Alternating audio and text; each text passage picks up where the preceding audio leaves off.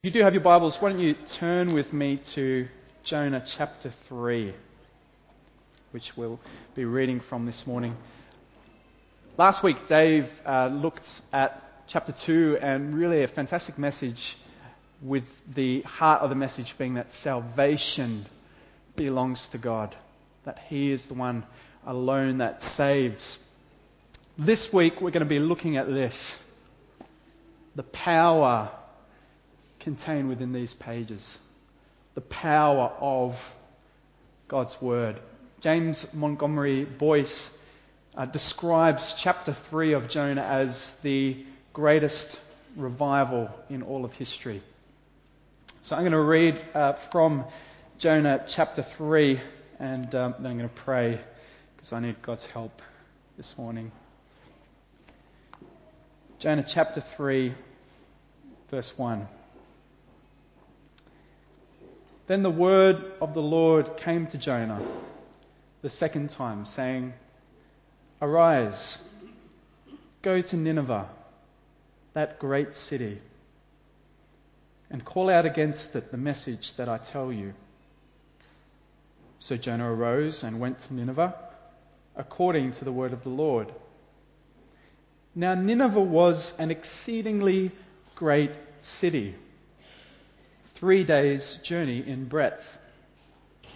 Jonah began to go into the city, going a day's journey, and he called out, Yet forty days, and Nineveh shall be overthrown. And the people of Nineveh believed God. They called for a fast and put on sackcloth, from the greatest of them to the least of them. The word reached the king of Nineveh, and he arose from his throne, removed his robe, covered himself with sackcloth, and sat in ashes.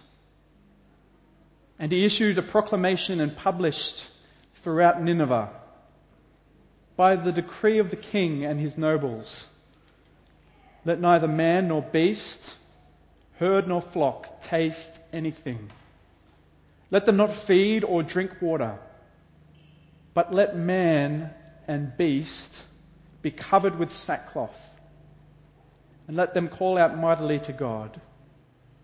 Let everyone turn from his evil way and from the violence that is in his hands. Who knows? God may turn and relent and turn from his fierce anger so that we may not perish. When God saw what they did, how they turned from their evil way. God relented of the disaster that he had said he would do to them, and he did not do it. Let's pray. Lord, this morning we, we come before you in your word. A powerful word a word that is your very words, the words of our God. Lord, this morning we acknowledge that often we find it hard to trust you and your word.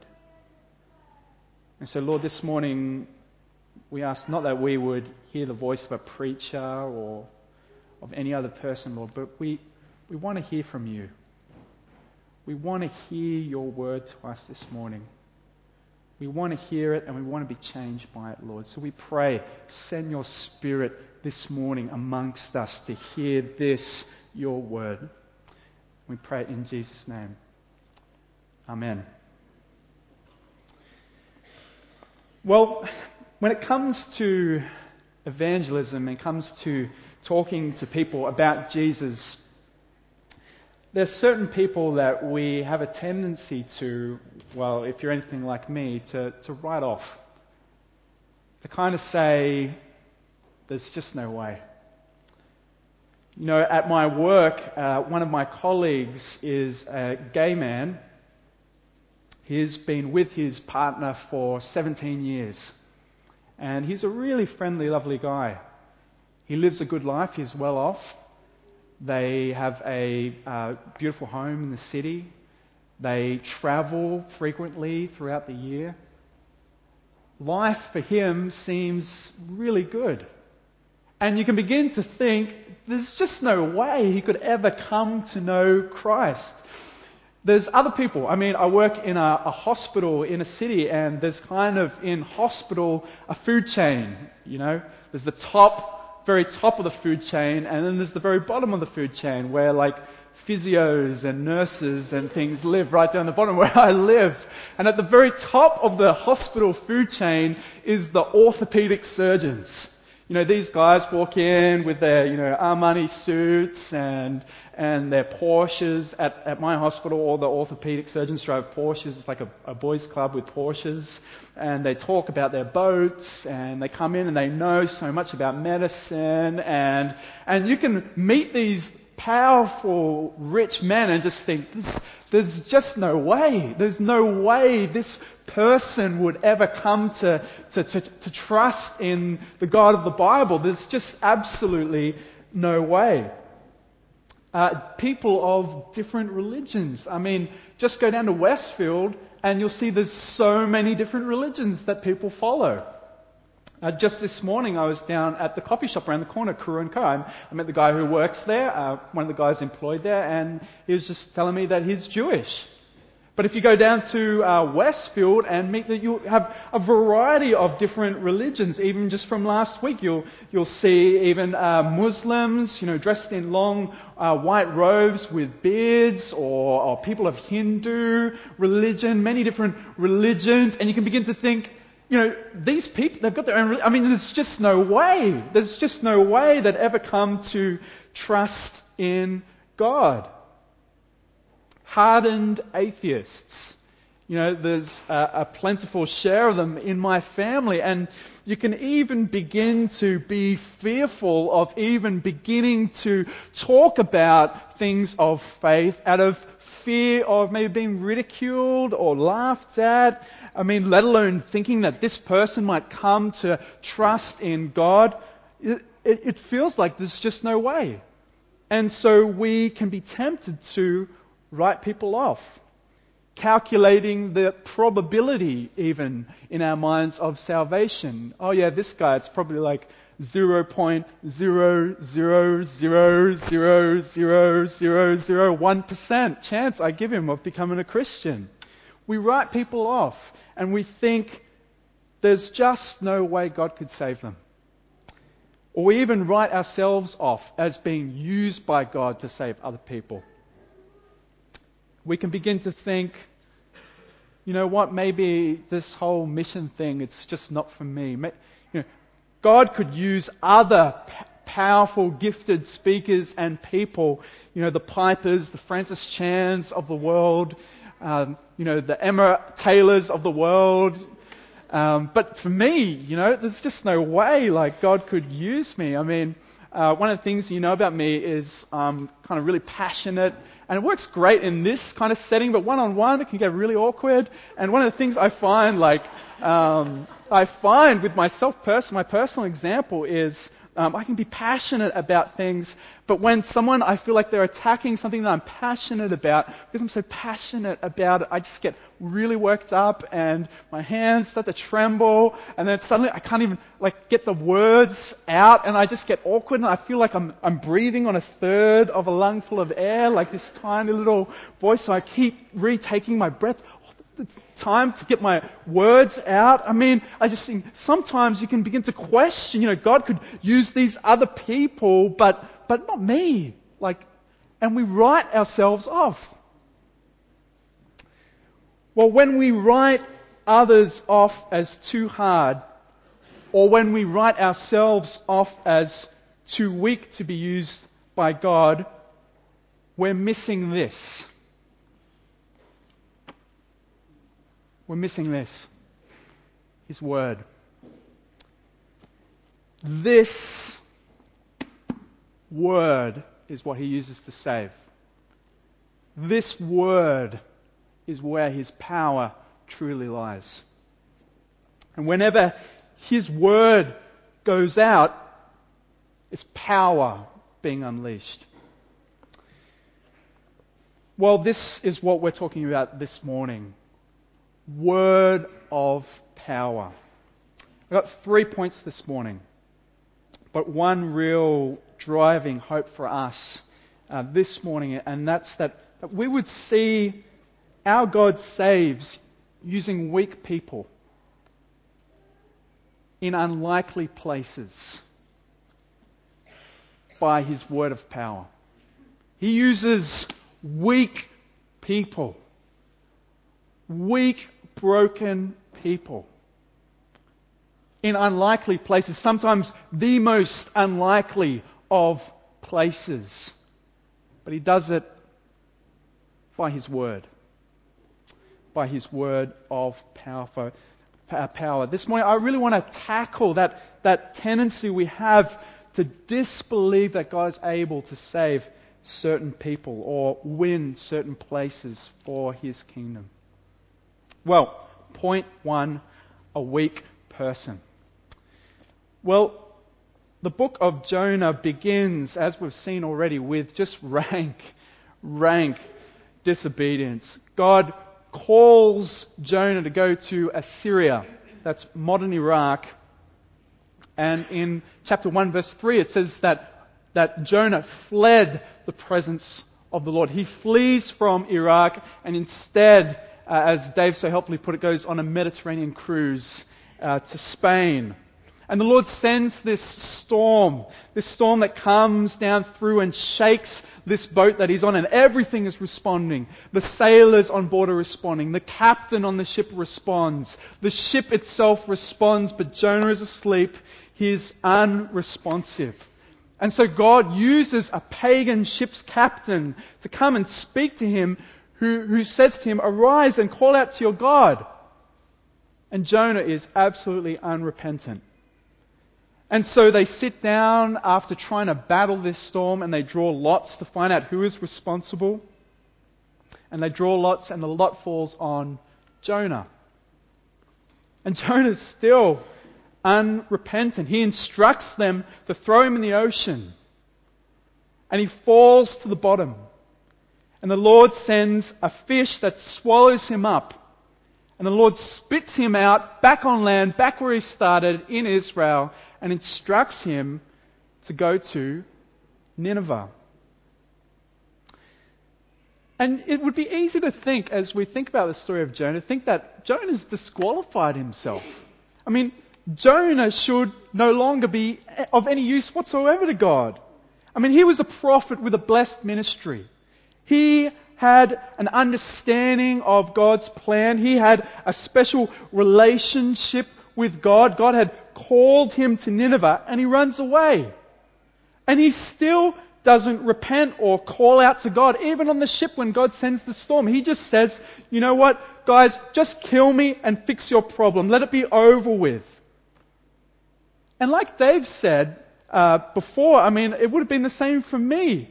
For me, if I was God, it would have been the absolute end of the story. And then Brendan killed Jonah.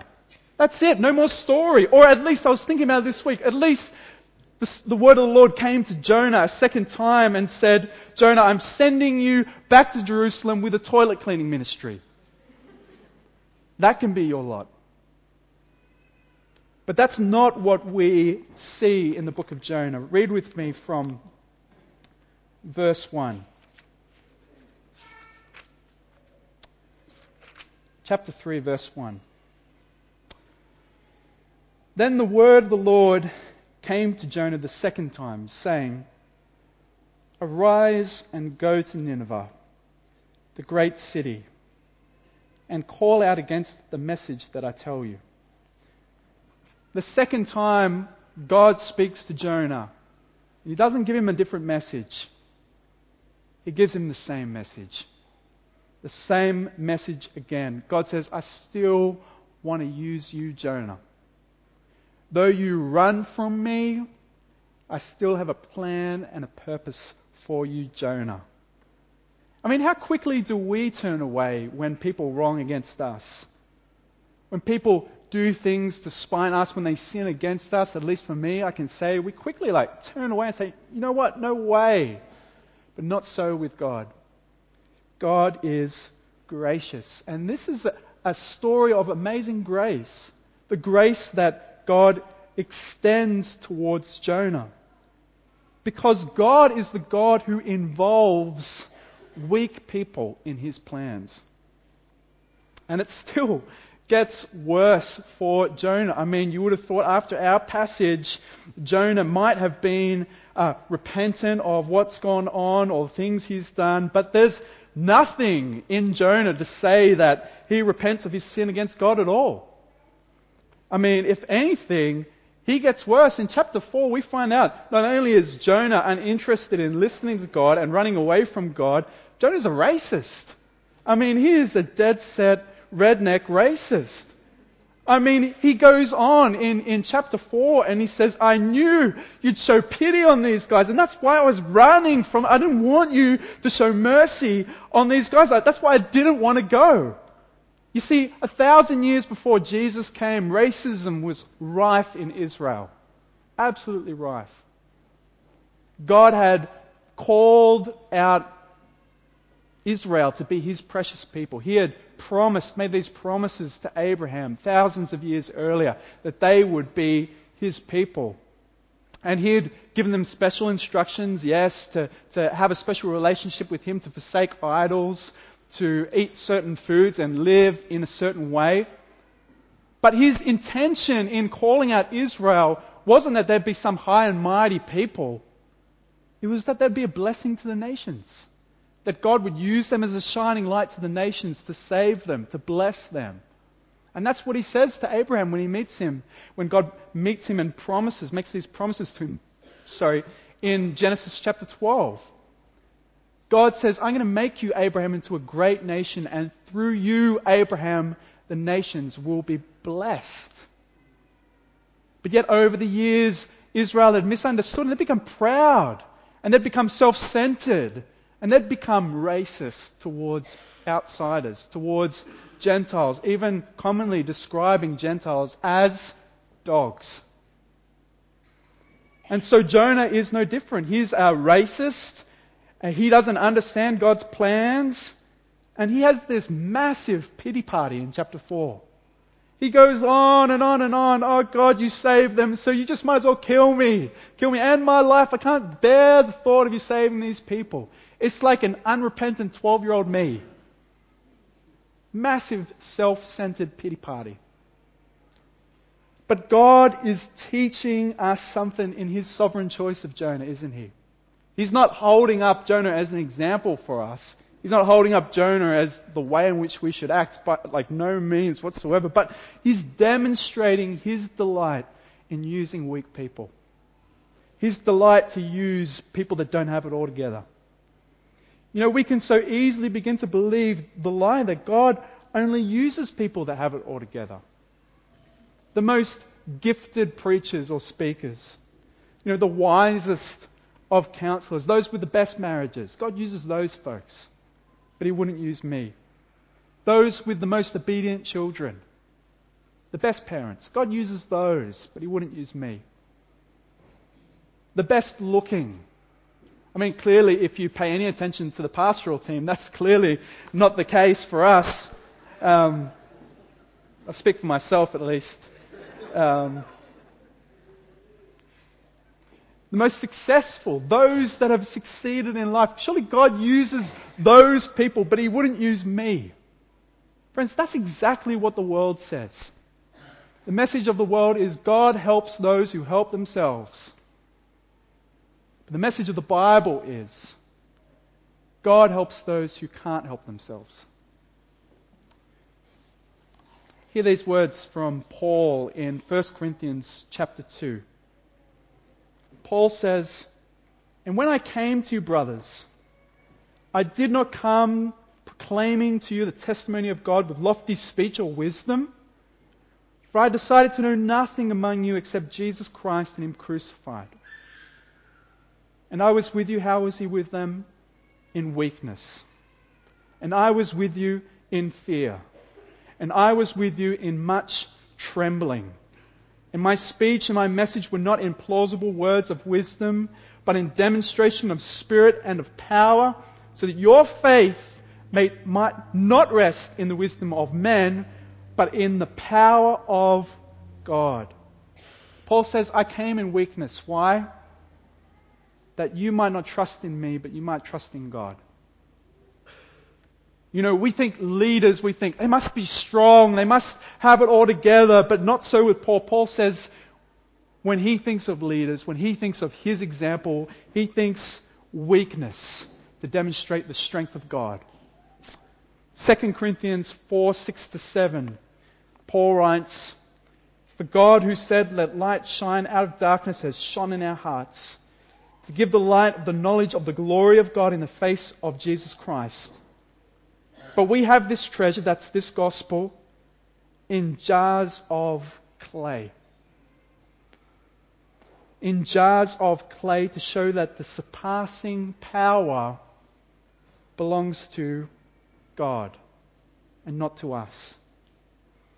God has placed his message in weak, plain, everyday, unimpressive vessels.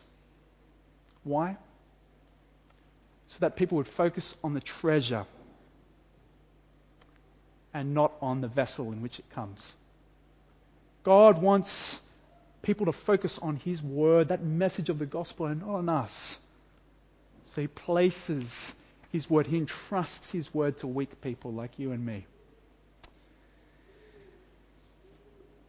You know, just this week, I was uh, chatting to someone who was considering getting more involved in leading at church, and they were sharing with me um, and saying, you know what, I just think I'm not the right person for this. Like, you know, I don't have the best marriage, and you know, I've got so many struggles of my own and things that I'm working through, and so I just feel like, you know, maybe I'm the wrong person for this. I was just encouraging uh, this person, just saying, you know what I think it's because you see that that I think you're exactly the right type of person. One, that the fact that you can see your weaknesses says that God is working in you with the gift of humility. But secondly, God delights to use weak people. For when we're weak, His strength in us, His power manifest in us is most clear. I'm sure there's many here like me who at times, you know, doubt God's desire to use you in mission. Because you have fears, things that you're afraid of, things that you're afraid of, like what people might say about you. Because of your doubts, your doubts in your faith, your doubts that you wrestle with, things that you're trying to come to terms with, with what it means to be a child of God and to follow Jesus because of your difficulty with words, because sometimes you don't have all the words, you find it hard to put them together and you feel awkward at times with people. Because of your lack of Bible knowledge, because you feel like you, you don't really know the scriptures that well, and so you, you, you question whether God could use you. Because of your bad memory, even, because you, you, you forget people's names or faces and you think, I'm just going to make an embarrassment of myself. And because of anxieties and fatigue, because you feel overworked and overwhelmed, you begin to think that maybe God wouldn't want to use you or couldn't use you. I just want to encourage us this morning. If that is you, you are exactly the type of person God longs to use in his mission. You are exactly the type of person that God loves to use. Because it's not about you. It's about His Word and the power in His Word. If He could work through Jonah, He can, he can work through you, through me as well. Well, God was able to use a weak person like Jonah because it was never about Jonah. It was about His Word of power at work through him. Well, that's point one. A weak person. Point two, an unlikely place. Do you sometimes find yourself questioning, really questioning whether God could really ever bring revival to this city? You know, when you sit back and think about it, this city, the wealth, the way in which people have so many possessions and live these good lives, the health People enjoy life, enjoy traveling and enjoying sights and eating out and fine dining, the comfort, the seeming happiness that people have, their education. And you begin to think and call to mind passages of scripture like what Jesus says it is easier for a camel to go through the eye of a needle than for a rich man to enter into the kingdom of God. I mean, are you like me? Do you begin to sometimes question whether God could really bring a, a massive revival into this city and begin to think to yourself, oh, yeah, maybe, but it, sure, it seems too hard. Too hard for God. Would He really do that here in this city? Well, I believe God wants us to see that Nineveh was an extremely unlikely place for revival extremely unlikely. First of all, Nineveh, Nineveh was way outside God's people.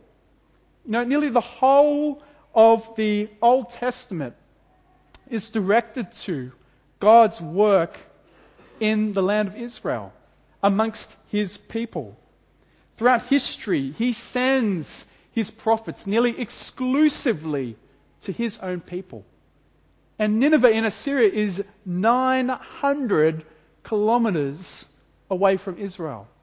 It's far. It's way out. It seems completely of left field, completely off the radar for God's people.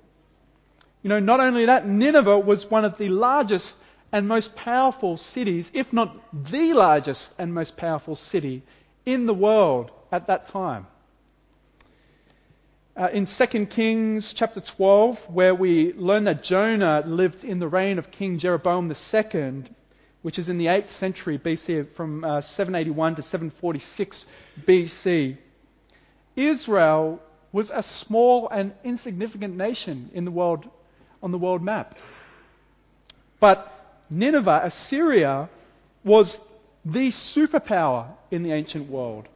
And Nineveh was the capital of this superpower. Eventually, in fact, uh, we find out in Scripture that in 722 BC, King Shalmaneser invades and destroys the northern kingdom of Israel. It is a massive superpower. It's kind of a, a, equivalent to say Jonah being from like a tiny city like, I don't know, like Suva in Fiji or something like that like something tiny on the map, this small little prophet rocking up in Sydney. And you'd have to think, like, you've got to be joking. Like, this guy from this backward little town here in this big city, like, who would listen? Nineveh was one of the most largest and powerful cities in the world. But not only that, Nineveh also was pagan and was, in fact, the center of worship for another god. It's not like the people in Nineveh just, you know, just had no religion and they were waiting for someone to come and preach them. No, they had their own religion. They worshipped the god Ishtar, who was the god of fertility, the god of love, the god of sex, and the god of war. And they worshipped Ishtar. And so the people of Nineveh were known for sexual immorality, were known for corruption, and were known for violence. I mean, can you imagine the scene? A single man from a small backward city coming to the capital of the known world. A city that is powerful, a city that is massive, a city unrivaled in the world, bringing a foreign message of a foreign God to bear upon a immoral, corrupt, and violent, massive superpower. I mean, talk about unlikely situation. Talk about an unlikely scene. Why don't you read with me verse 4 of chapter 3?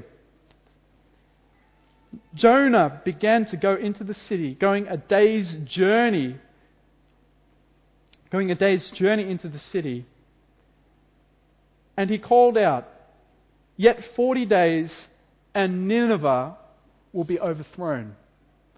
Jonah walks into this great city preaching. And you know what, guys? His heart is probably not even in it. You know, Jonah doesn't want to be there. He's just scared of going back in a fish again. He's there. He's not repentant. He's in the city. His heart's not even interested, not at all in it. And he's giving this seemingly crazy message that God in 40 days is going to destroy this massive city. I mean, there's just no way. You, if you were there, you would have just thought, like, there's just no way this could work. Come on, Jonah, who's going to destroy us? We're the greatest city on earth. But read with me, carefully read with me, verse 3. Jonah arose and went to, the, to Nineveh according to the word of the Lord. Now, Nineveh was an exceedingly great city. Actually, in Hebrew, and you might see it footnoted in your Bible, actually, it literally says, Nineveh was a great city to God. Nineveh was a great city to God. And this is key. Jonah was not interested, but God loved this city. This city was precious to God. And so God, filled with compassion for this corrupt, wayward city, this city in which immorality and destruction was rife, sends this weak, rebellious prophet to bring his word. Filled with compassion for Nineveh, God was determined to save. You know, I think in a city like ours, we can begin to think that this is the most unlikely place for revival, can't we? I mean, we feel almost that we're on the wrong end of a wave of cultural change here in this city. I mean, homosexuality and gay marriage. I mean, in the public debate, it seems like it's, you know, it's, it's almost a foregone conclusion. The public opinion seems to say, well, of course, this is a right thing. I mean, sexual immorality, premarital sex. I mean, people don't even really question that anymore. That's, that's just a given. I mean, it's almost odd to live any way differently. Scripture in schools and the, and the, and the push for ethics classes rather than scripture in schools. I mean, there seems to be this cultural shift where people are moving further and further away and becoming more and more distant from the church or any understanding of things to do with, with our faith and increasingly vocal atheism that says this, you know, you believe in this, you put your faith in this, you're an idiot. I mean, why would you put all your trust in an ancient book? I mean, an increasingly vocal atheism, an increasingly pluralistic world that we live in. You go to Westfield. You know, last week we met a Buddhist person, a Sikh person, Hindu, Muslim, Mormon, Baha'i, atheist, Catholic, Jewish, New Age spiritualist. And so we begin to think people are wealthy, people are busy, people are hard hearted, and so they're disinterested. Like, there's no point, surely. There's just no way that God could do a massive revival and bring thousands and thousands and thousands, millions even of people to faith in Christ in this city. It just seems so unlikely. It seems so impossible. But God loves this city, and God is on the move in this city. And Sydney, friends, is a city great to God. It is a city great to Him. You know, last week uh, we went out and walk up, and I was with uh, Emma Kulinich from from church, and uh, we went out, and it's always hard because like you just feel so nervous and like, oh, this is every time I do it, it's like this is a bad idea, and um, and then and we talked to the first person we talked to, and we said, oh, would you like to do a spirituality survey? And they said, no, I definitely would not like to do a spirituality survey. And you think, I knew it, it's a bad idea, we shouldn't be doing this. And then the next uh, we're like, you know, praying, like, God, you know, who should we talk to? And we walked up to this couple sitting there, and and uh, lo and behold, they're Indonesian. And I get talking to them, and she's a Catholic.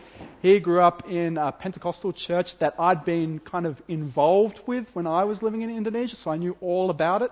And we get chatting. That basically, they're here, they're disconnected, they hadn't been involved with church, and um, we just had this like a great connection through my past involvement, and we're talking about our church and how there's kids ministries and things, and they're really interested and, and just encouraging, hey, look, you know, you know, you're always welcome to become a part, and it just seemed like this real divine appointment. And then we left them and we walked this other lady sitting there with a pram and start chatting. And it turns out that um, she's been over here two years. She's from Shanghai. Her husband's Cantonese, but he's from a Christian background and so grew up in church, but uh, it seems hasn't been involved with church since.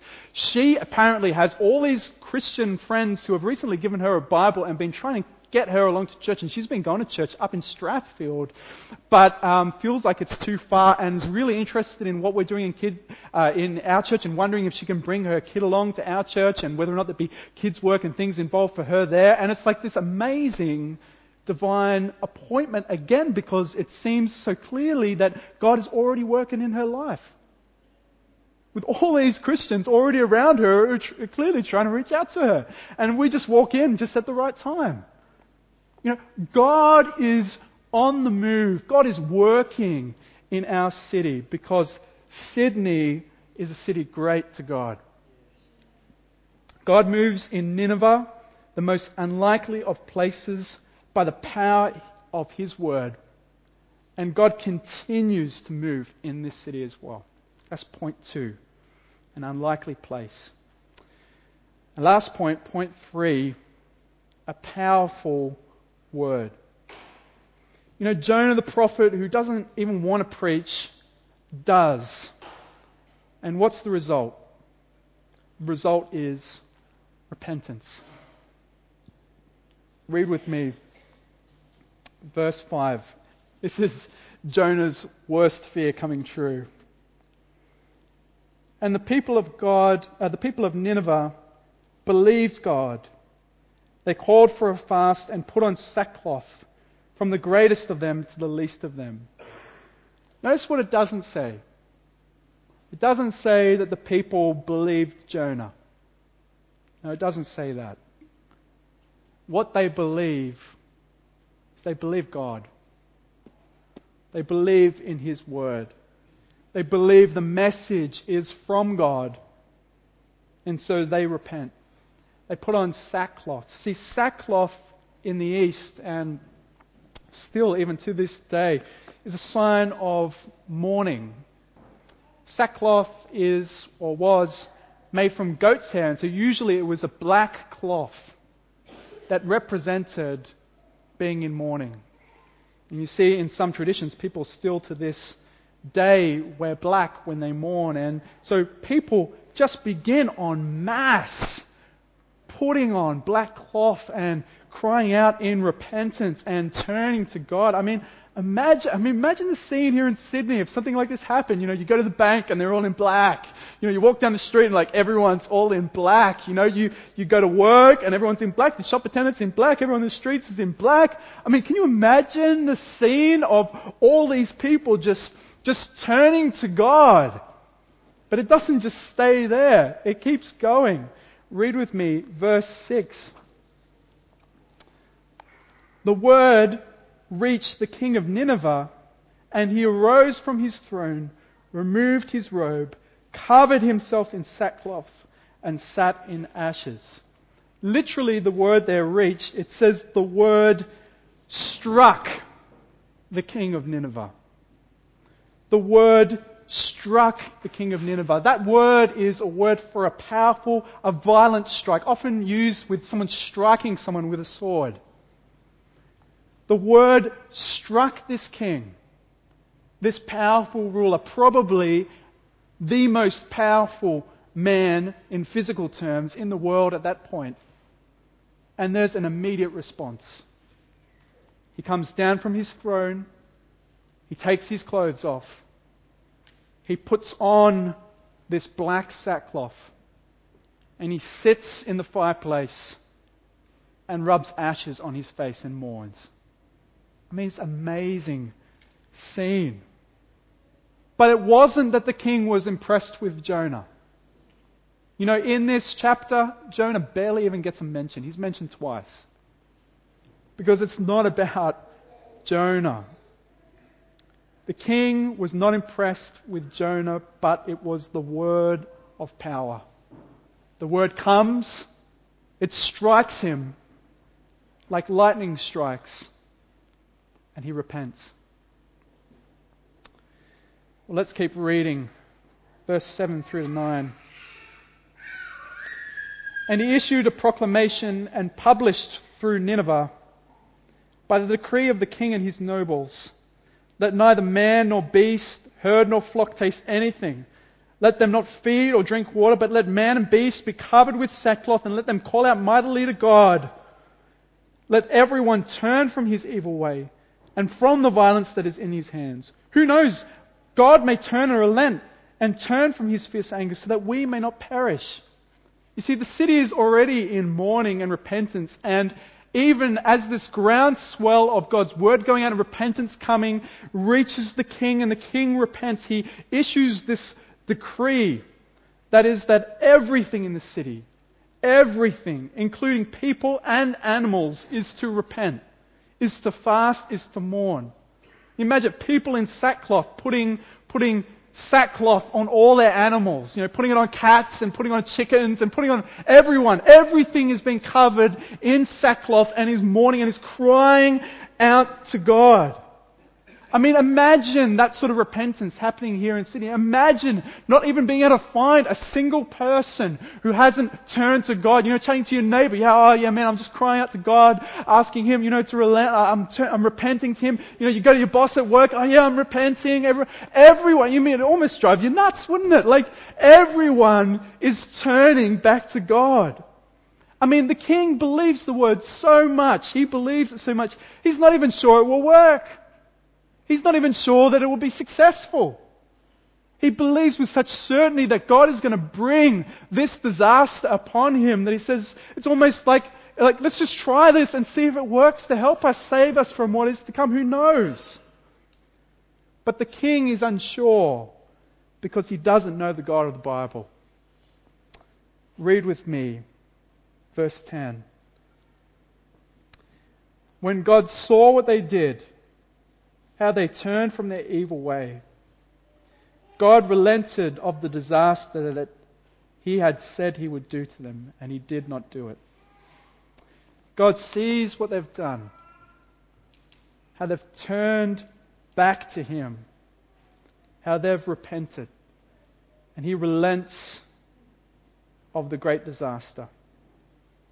And friends, this is exactly how God has dealt with us. You know, as we look at Jonah and we see this man with this incredible hard heart, we need to see ourselves running away from God. You see, we were on that boat in the midst of the storm, a storm of our own making,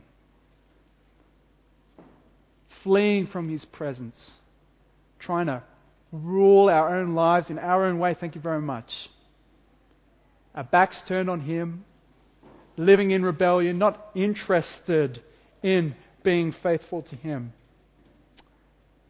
But God Himself comes and joins us on our boat. And God Himself joining us on our boat, He willfully has Himself thrown overboard for us thrown overboard to calm the storm of God's wrath and anger that rages against us. You see, God, though we had turned our back on Him, didn't turn His back on us. He sends His very own Son who comes and lives a perfect life and hangs on that tree, taking the full weight of our sin. That storm of God is poured out upon him as he cries in agony, bearing in full on that cross. And as Jesus Christ plunges to the depth of the sea, buried in a tomb for three days and raised to life on the third day. So he conquers death and our sin. So he stands victorious, having paid our price in full, offers us life, offers us freedom from the storm, offers us sailing peacefully on peaceful seas with God, if only we trust him. Saved from eternal death. You know, some people say, and I hear them say, you know, sure, Brennan, I believe in God. I believe in Jesus. I believe He is the King and He rose from the dead, but I live how I please. Well, true trust requires action. He wants us to trust Him with how we live. He wants us to trust Him, and just like those in Nineveh, action is required. He wants us to cry out, just like they did in Nineveh, passionately to Him. Tell Him we're sorry. Tell Him how we want to live differently. Tell Him you trust in Jesus. And friends, this morning, if you're sitting here and you've never done that before, you've never cried out to the Lord for salvation, if you've never cried out and turned to Him just like the people in Nineveh did, unlike the people in Nineveh, unlike the king of Nineveh, you can have confidence in how God will respond. You can have confidence in what his response will be because he sent his son for you. Because he bore the wrath completely on that cross. Well, the word of God through a weak man in an unlikely place led to radical change. Friends, the truth is, we have an even greater word than Jonah. You know, I don't know if any of you are familiar with uh, Jesus' words in Matthew chapter 11, verse 11.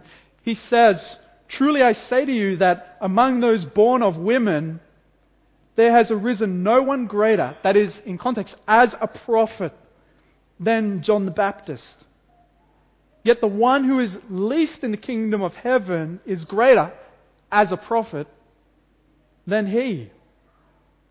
Uh, why is the least, I mean, even the weakest of Christians, greater as a prophet than John? John, Jesus says, was the greatest of the Old Testament prophets. He was the greatest one who ever lived. He was even greater than Jonah. And Jesus says, you know what? The least person in my kingdom is a greater prophet than John. I mean, how is that possible? How could we be greater as a prophet than John?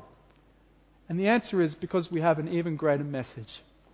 We have an even greater word. John the Baptist, his word as the greatest prophet of the Old Testament was, guys, get ready, someone is coming. That was his message. Turn back to God, guys, there's someone coming. There's someone coming who's going to save you. And our message is that someone is here and his name is Jesus. We have the greatest word the world has ever heard, and yet, even greater than that, we not only have a greater word, but we have God Himself with us. You know, I was reading these words from Jeremiah 31, 33 just this week. And in this, uh, Jeremiah says, he, he prophesies, and this is for us, friends. He says, For this is the covenant that I will make with the house of Israel after those days, declares the Lord, I will put my law within them, and I will write it on their hearts. And I will be their God, and they will be my people. You know, just sitting here this morning, you know, if you're following Jesus, you know, even as I preach on Jonah, you know, if you're a Christian, there's something in you that just as you hear his word, you just, it resonates with you and you, and you, and you want to be obedient to it even though you fail. You want that. You want to be more faithful and bold to God. And that is this prophecy come true for you that God has written his word in your heart and on your mind. He's put it in you. But more than that, he says, he goes on, and I love this, verse 34. He says, And no longer shall each one teach his neighbor and his brother, saying, Know the Lord, For they shall all know me from the least of them to the greatest, declares the Lord, and I will forgive their iniquity and I'll remember their sins no more. He says there's coming a day when you won't have to say to your friend, you know what, know the Lord, this is what He's like, because you'll know Him yourself. You will have this intimate relationship with God where you're able to commune with Him and know Him and enjoy Him and where He's with you and where His Word is written on your heart. And friends, this day is now. God is with us. He is in us. He is for us. We have a word of power. Well, in closing, how should we respond? Well, I think the first thing is, or first way we respond is just simply with thankfulness. Because the first evidence of the word's power is the word's power in me. And just, it's so quick, I'm so quick to forget my own story that, that even though I grew up in a Christian family, I was this man that was just so caught up with myself. Living for myself and anxious about what other people thought of me, and yet God saved me. And He did it through the power of His Word. I mean, I've got every reason to be thankful to Him for, for what He's done in my own life, you know. And so I think when we consider the word of power, we think the word of power in us causing us to trust in God, and, and we should be thankful. And secondly, it's a response of trust. I think in response to this word, we never give up on people. We always trust God's power to save. Whether it be family or friends or colleagues or spouses or neighbors, as the years go on and unrepentance seems to continue, we, we never put people in the too hard basket, but we continue to trust. We continue to trust in this power and we continue to pray and we continue to persevere and we continue to lift them before the Lord and ask Him to move. And we continue to ask the Lord to change us that we might be a powerful witness in their lives. We trust. And finally, and I think this one speaks loudest to me, we, we step out in faith to talk about Jesus. We respond with boldness. We press on in learning more about Him and His Word. We press on in talking about Him with everyone as we meet them and know them. We press on in inviting people into this community. And you know, for me, I, I need to keep asking the Lord for this. You know, even tonight in God versus the world, you know, and when you think about, you know, all the questions people could potentially ask, and you always, your mind goes to the most difficult ones. You think, oh Lord, like, am I just going to make a mess of this? And like, am I going to have the things to say? And we just need to trust in the power of this and not in the power of this. I've got no power. The power is in His Word. And so we respond by being bold.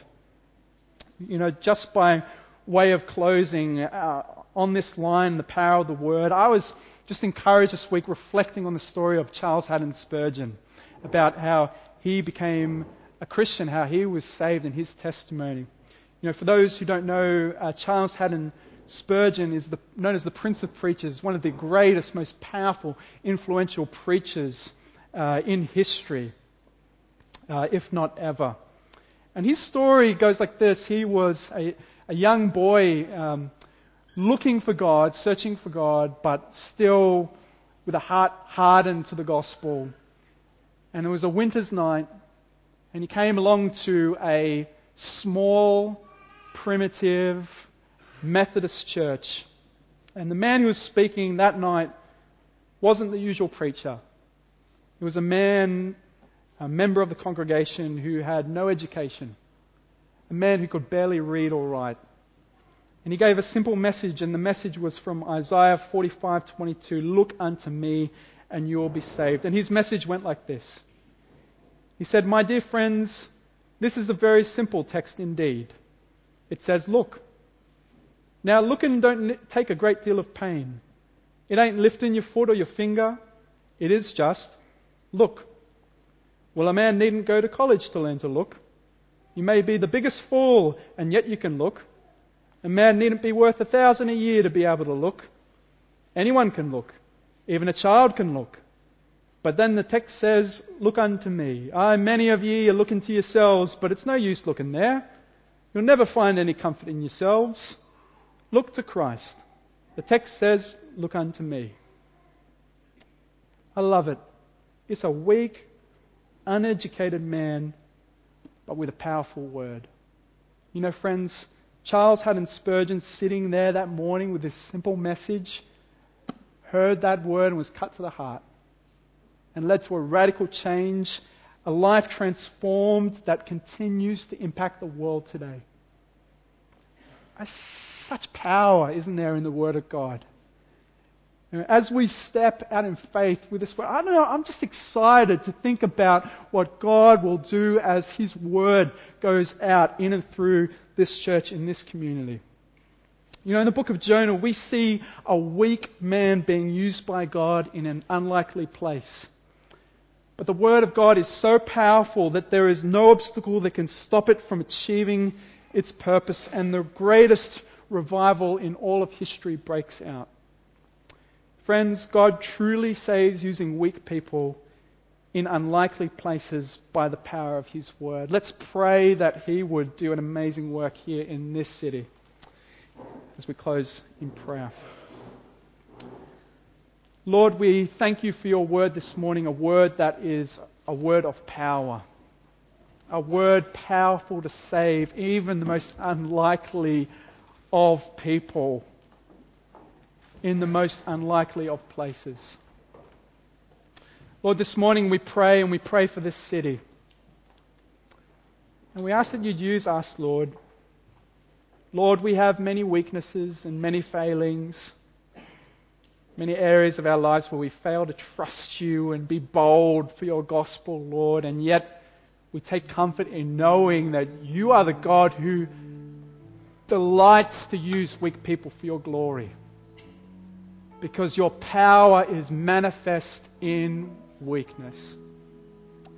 So, Lord, send your word forth in and through us, Lord, we pray. And may we see a rich harvest for your glory and your glory alone. And pray us in Jesus' name. Amen.